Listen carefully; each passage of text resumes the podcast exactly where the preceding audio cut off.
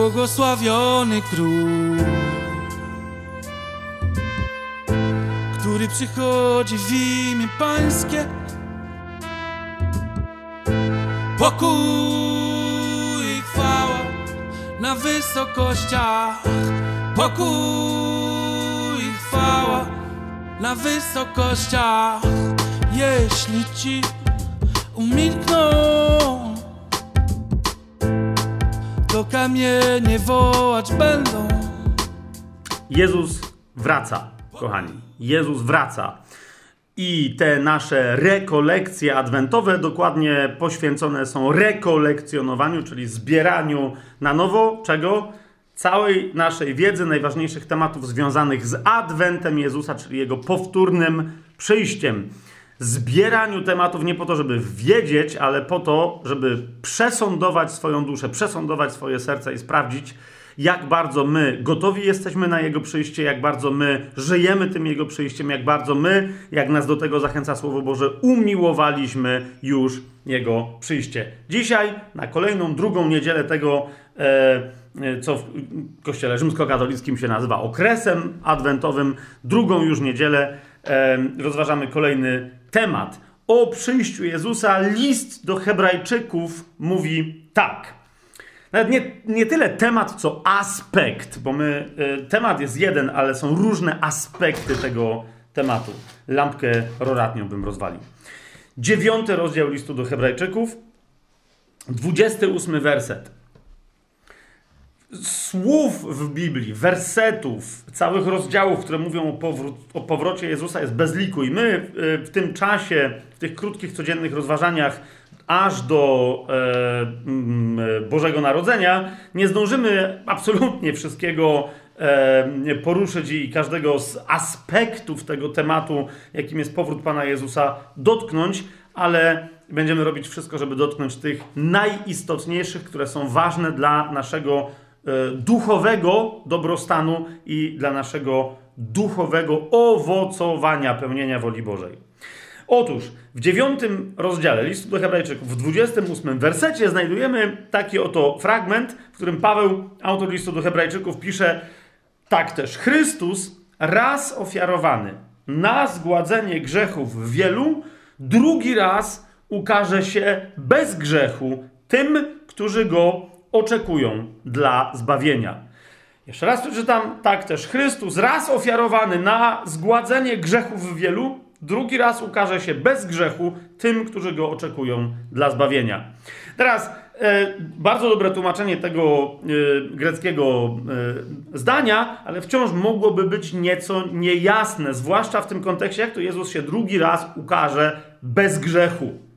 Otóż ten fragment mówi nam i, i, i, i, skierowuje nas do bardzo istotnej prawdy związanej z powrotem Pana Jezusa. Otóż ta prawda łączy nas z Jego pierwszym przyjściem i z tym, po co On przyszedł po raz pierwszy. My bardzo często popełniamy błąd w tym wołaniu, żeby Pan Jezus przyszedł, żeby Pan Jezus wrócił, że to, co On już zrobił podczas pierwszego przyjścia, chcielibyśmy, żeby zrobił dopiero podczas drugiego. Albo się zachowujemy, jakby nie zrobił tego, co już zrobił podczas pierwszego i przenosimy to funkcję tego, czego byśmy od Jezusa oczekiwali na to Jego drugie przyjście. O co chodzi? O zgładzenie grzechów właśnie.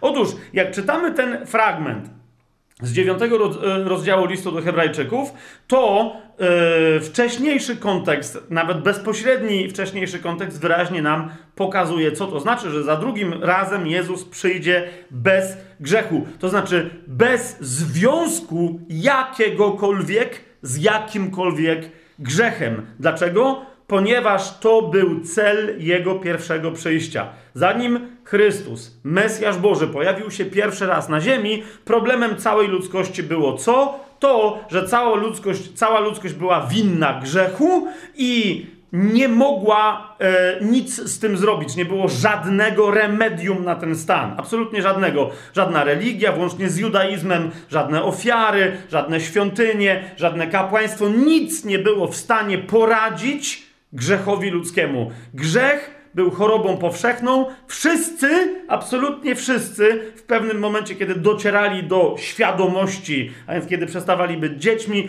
e, podejmowali moralne e, decyzje, wszyscy, cała ludzkość, Biblia mówi o tym wyraźnie, w każdym pokoleniu wszyscy ludzie byli winni jakiegoś grzechu, a więc de facto sami się skazywali na potępienie wieczne. Więc Mesjasz, kiedy przyszedł za pierwszym razem, przyszedł, aby raz na zawsze rozwiązać ten problem. I kiedy my rozważamy jego powtórne przyjście, musimy o tym pamiętać, że Jezus od momentu, kiedy ten problem rozwiązał, już go nie rozwiązuje i go nie będzie rozwiązywać. Dlaczego? Bo on już jest rozwiązany. O tym nam mówi przy okazji wspomnienia, że Jezus drugi raz, kiedy wracać będzie, to już nie ma żadnego ten jego powrót związku i nie będzie mieć żadnego związku z grzechem. To po to, żebyśmy cały czas sobie przypominali, aha, czyli jeżeli my czekamy teraz na powrót Jezusa, to czy już jesteśmy dzisiaj pełnymi beneficjentami tego, co on zrobił za pierwszym razem? To jest istotne. Częścią oczekiwania na powrót Jezusa jest co? Jest pełna świadomość załatwienia sprawy grzechu. Tylko człowiek, który wie, że sprawę grzechu ma raz na zawsze załatwioną, może w pełni świadomie, z radością zacząć oczekiwać oraz czerpać korzyści z oczekiwania na powrót Chrystusa. Otóż przyjrzyjmy się, kochani, szerszemu kontekstowi od 26 wersetu do 28. Jest powiedziane w tym 26 wersecie, że Jezus teraz na końcu wieków pojawił się, uważajcie na ten język, tu oczywiście list do Hebrajczyków wielokrotnie to powtarza, to już w dziewiątym rozdziale to jest podsumowanie wcześniejszych długich rozważań na ten temat, ale w każdym razie każdy wyraz tu jest istotny, czytajmy. Teraz na końcu wieków pojawił się raz dla zgładzenia grzechu przez ofiarowanie samego siebie. Więc pojawił się raz. I dalej y, y, y, czytamy, jak jest postanowione ludziom raz umrzeć, a potem sąd, tak też Chrystus, jeszcze raz jest to powtórzone, raz ofiarowany na zgładzenie grzechów. Wielu, drugi raz ukaże się już bez grzechów, bez związku z jakimkolwiek grzechem, bo on przecież sam, jeden, jedyny człowiek w całej historii dziejów się pojawił bez grzechu, żył bez grzechu i wciąż umierał niewinny żadnego grzechu. Był jedną, jedyną osobą, żadna inna nie była bez grzechu, tylko on, niezależnie od tego, jak różne religie próbują różne koncepcje wymyślać. Słowo Boże mówi wyraźnie, że w momencie, kiedy Jezus umierał, bezgrzeszna ofiara za grzechy całego świata na krzyżu, na Golgocie, ta jego śmierć jednorazowo załatwiła absolutnie wszystko. Kiedy sobie rozciągniemy ten opis i zaczniemy czytać z jeszcze wcześniejszego momentu, czyli w tym yy, yy, dziewiątym rozdziale, w dwudziestym piątym wersecie, tak? Czytamy, że Jezus umarł nie po to, żeby pójść gdzieś do jakiejś innej świątyni, żeby ustanowić jakieś nowe kapłaństwo i tak dalej, jakieś nowe ofiary, które będą składane za grzechy.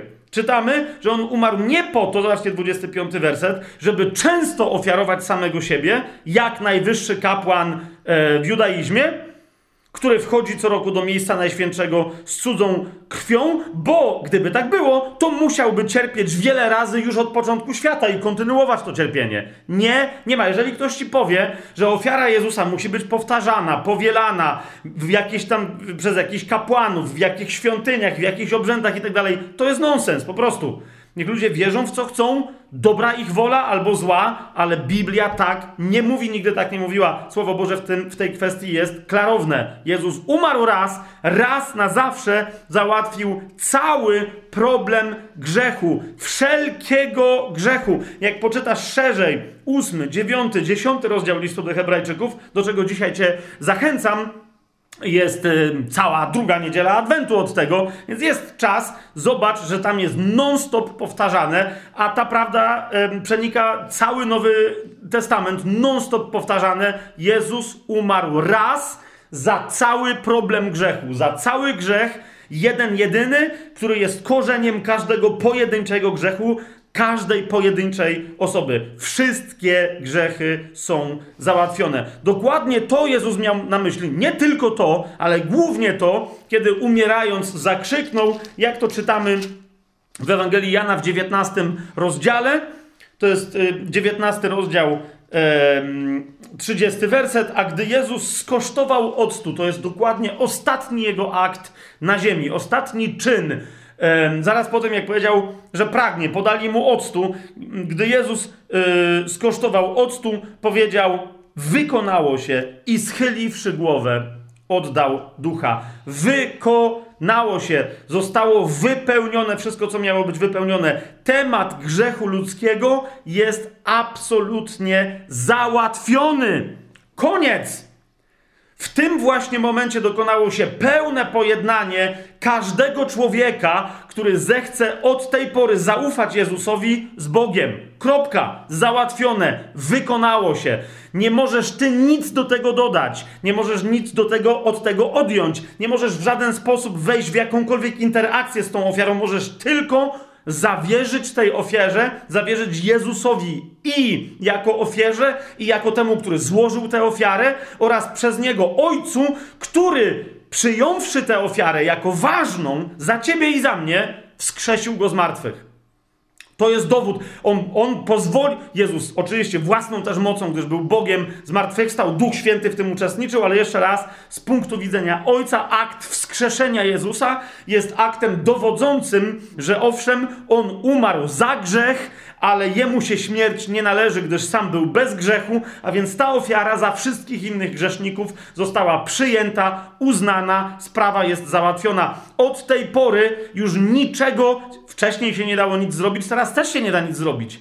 To, co, tylko że wcześniej trzeba było umrzeć w grzechu i gdyby nie Jezus, pójść do piekła, teraz jedyny sposób uniknięcia piekła, osiągnięcia życia wiecznego to nie jest zrobienie czegokolwiek, to jest po prostu wiara serca, wdzięczna wiara, wdzięczne zaufanie Jezusowi za to, co On zrobił, poleganie całkowicie tylko i wyłącznie na Jego uczynkach i na tym Jego ostatecznym uczynku, w ramach którego wykonało się, a nie poleganie na jakimkolwiek uczynku moim czy jakichś innych ludzi. List do Kolosan, którym dzisiaj skończymy, zaraz w pierwszym e, rozdziale tak się odnosi do tej prawdy, którą dzisiaj rozważamy. To jest list do Kolosan, pierwszy rozdział. Od 19 do 22 wersetu tak czytamy.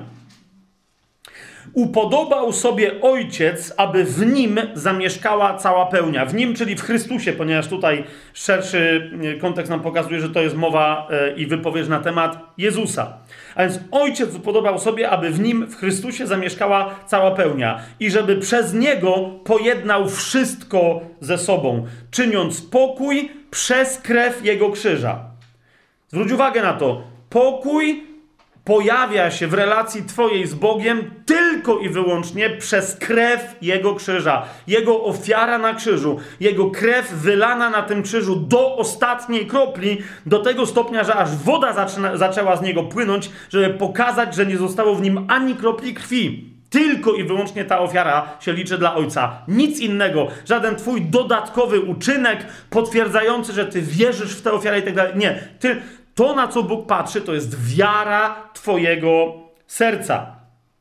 Czyniąc pokój przez krew Jego krzyża. Przez Niego, mówię, pokój nastał y, w tym, co jest na ziemi, jak, jak i pomiędzy tym, co na ziemi, jak i tym, co jest w niebie. I dalej czytamy w liście do Kolosan. I was, którzy kiedyś byliście obcymi i wrogami umysłem w niegodziwych uczynkach, On teraz pojednał w swoim doczesnym ciele przez swoją śmierć, aby was przedstawić jako świętych, niepokalanych i nienagannych przed swoim obliczem. To, co, rozumiesz, to nie jest tylko kwestia uwolnienia ciebie czy mnie od grzechu, to jest kwestia, która przemiany całej natury mojej i twojej. W momencie, kiedy wierzysz, uwierzysz, i uwierzywszy, trwasz w tej wierze w Chrystusa, który umarł i zmartwychwstał dla Twojego, dla mojego zbawienia, to i tylko to powoduje, że On może w tobie działać i to On czyni ciebie i mnie osobą świętą, niepokalaną i nienaganną przed swoim obliczem. Ja nie mogę, rozumiesz, yy, niczego dodać do, do tej świętości, którą On mnie wypełnia. Dlatego Biblia ludzi, którzy uwierzyli w Jezusa, nazywa świętymi, a nie tych, którzy swoim życiem coś tam udowadniali. Święci to są ci, którzy, którzy są świętymi świętością Pana, którzy są sprawiedliwymi Jego sprawiedliwością, a wypełnienie tą świętością i sprawiedliwością dokonuje się z łaski za darmo, tylko i wyłącznie przez wiarę w tę genialną śmierć i zmartwychwstanie Chrystusa, w Jego ofiarę na Golgocie, na krzyżu, wylanie swojej krwi aż do ostatniej kropli za Ciebie i za mnie, i potem zmartwychwstanie, aby żyć tak, jak my również razem z Nim mamy żyć i żyć będziemy. Dzisiaj, że wrócę do tego listu do Hebrajczyków i do tego fragmentu, od którego zaczęliśmy, moje pytanie do Ciebie, moje pytanie też do mnie, tak, skierowane do każdego, kto wierzy, do każdego, kto sądzi, że wierzy, jest bardzo proste. Słowo Boże wyraźnie nam pokazuje, że prawdziwie oczekiwać na Pana, podstawą prawdziwego oczekiwania na Pana jest spokój serca, żeby nie rzec, żeby rzec wręcz pokój, nie spokój, ale pokój serca, który wynika z pewności tego usprawiedliwienia, które jest w Chrystusie. Hmm?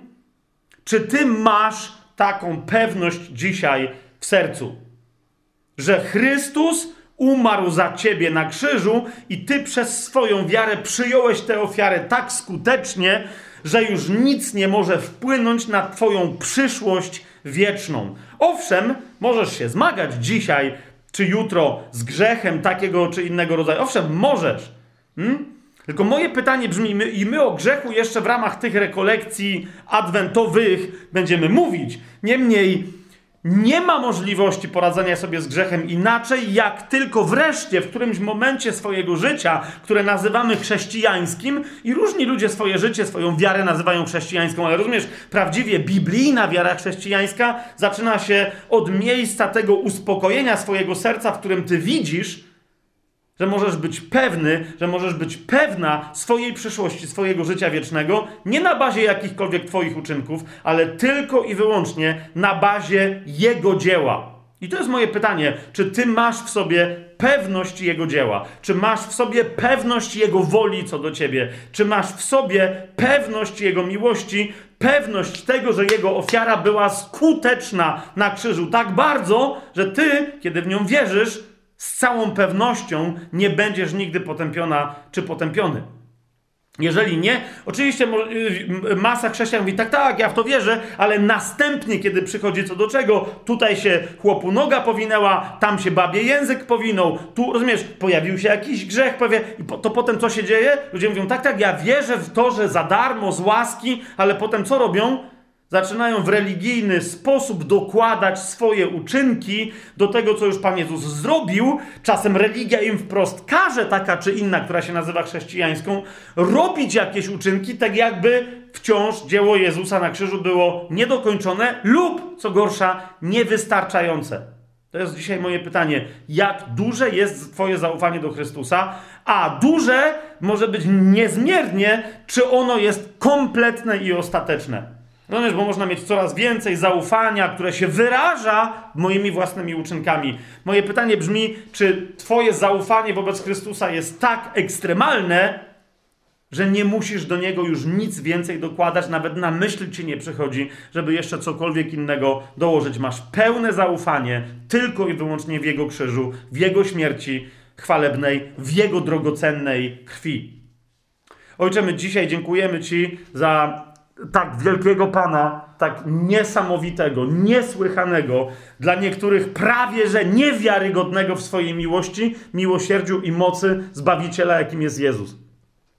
Dziękujemy Ci, Panie, za to, że dzisiaj możemy rozważać Twoje słowo, modlić się, ale prawda jest taka, że Twój duch regularnie naciska serca wszystkich ludzi na świecie i On sam przekonuje, także w tym momencie wielu, którzy właśnie słuchają tego nagrania, o tym, jak wielka, ostateczna i jedyna jest ofiara Jezusa na krzyżu. Tak bardzo wielka, ostateczna i jedyna, że nikt nigdy nie mógł, nie może i nie będzie mógł czegokolwiek do niej dołożyć, bo nie ma takiej potrzeby. Ty, Ojcze, ją przyjąłeś, tę ofiarę Jezusa na krzyżu w całości, za każdą, za każdego z nas, za każdego człowieka, jak, jaki kiedykolwiek żył na ziemi. Ta ofiara zniosła moc y, negatywną jakiegokolwiek grzechu, zmyła każdą winę. Absolutnie każdą winę.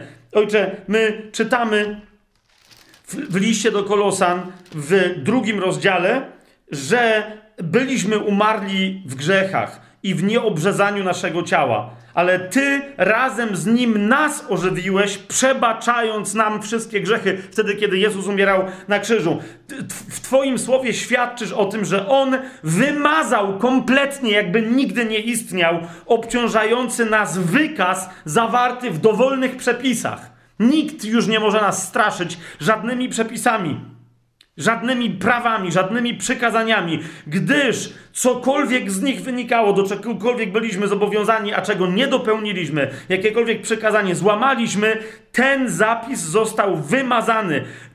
On wymazał obciążający nas wykaz zawarty w przepisach, cały, który był przeciwko nam i usun usunął go z drogi, drogi naszego zbawienia, naszego życia, przybiwszy go do krzyża. Co więcej, ty świadczysz o tym, Panie, że wraz z tym zwycięstwem nad grzechem, nad śmiercią, ponieważ Jezus zmartwychwstał, pokonany został diabeł i każdy zły duch, każdy demon, bo jest powiedziane, że wtedy też Jezus, rozbroiwszy zwierzchności i władzę, jawnie wystawił je na pośmiewisko Powiódł je w triumfie, w kajdanach przed Twój tron każdego złego ducha, diabła, szefa całego tego dziadostwa. Więc Ojcze, my teraz w imieniu Jezusa Chrystusa i w mocy Ducha Świętego dziękujemy Ci za, za to wspaniałe dzieło. Wiemy, że w tym dziele tylko mamy ufność i nie oczekujemy usprawiedliwienia znikąd z uczynku jakiegokolwiek innego człowieka, z jakiegokolwiek innego uczynku,